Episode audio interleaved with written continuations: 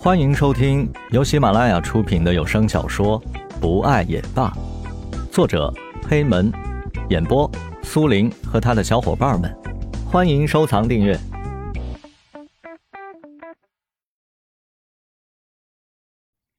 第八十三集，蓝雨听到石龙的辩解，又是满头的黑线。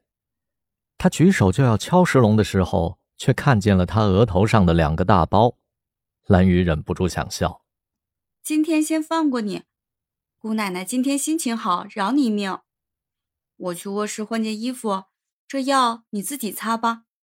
蓝雨把药酒丢给了石龙，径直向着卧室走去。石龙则行着注目礼相送。蓝雨忽然转身，怒目而视：“还看？再看，眼睛给你挖出来！”蓝雨的表情很凶恶。石龙慌忙转身看向别处，他手拿药酒，可怜巴巴的给自己擦拭着。不得不说，女孩子打扮的时间还真是令人发狂啊！石龙在沙发上都快睡着了，蓝雨才迈着猫步从卧室里走了出来。一身精干的职业装，配上蓝雨独特的气质，顿时惊醒了迷迷糊糊的石龙。石龙又一次看呆了。蓝雨已经看惯了石龙这一副傻子一样的表情，他走到石龙的身边，对着花痴状的石龙说道：“没见过美女啊！”石龙忽然站了起来，吓得蓝雨后退了几步。美女是见过，不过没见过像你这样的大美女。蓝雨翻了翻白眼儿：“今天不是要开庭审理酒吧的案子吗？你怎么突然跑来我这里啊？”我这不是专程来接你的吗？哎，准备好了吧？好了的话，咱们就出发。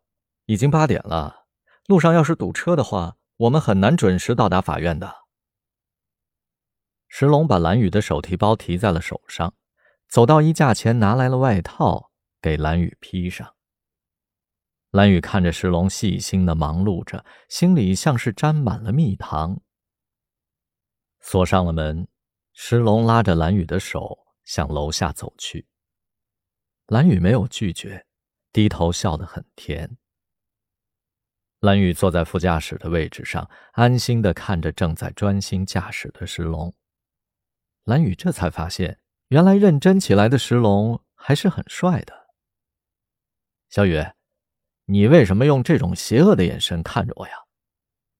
石龙渐渐的说道：“哼。”姑奶奶是给你面子，别不识抬举，专心看车。马上就要八点了，江路喝着牛奶，看向了江雷的房间。这孩子不是没起呢吧？放下牛奶杯子，江路快步走到了江雷的房间门前。小雷，起床没啊？小雷。江路用力的敲了几下门，无人应答。江路打开门。看见大字形趴在床上正睡得死死的江雷，他快步走到床前，狠狠的一脚踹在了江雷的屁股上。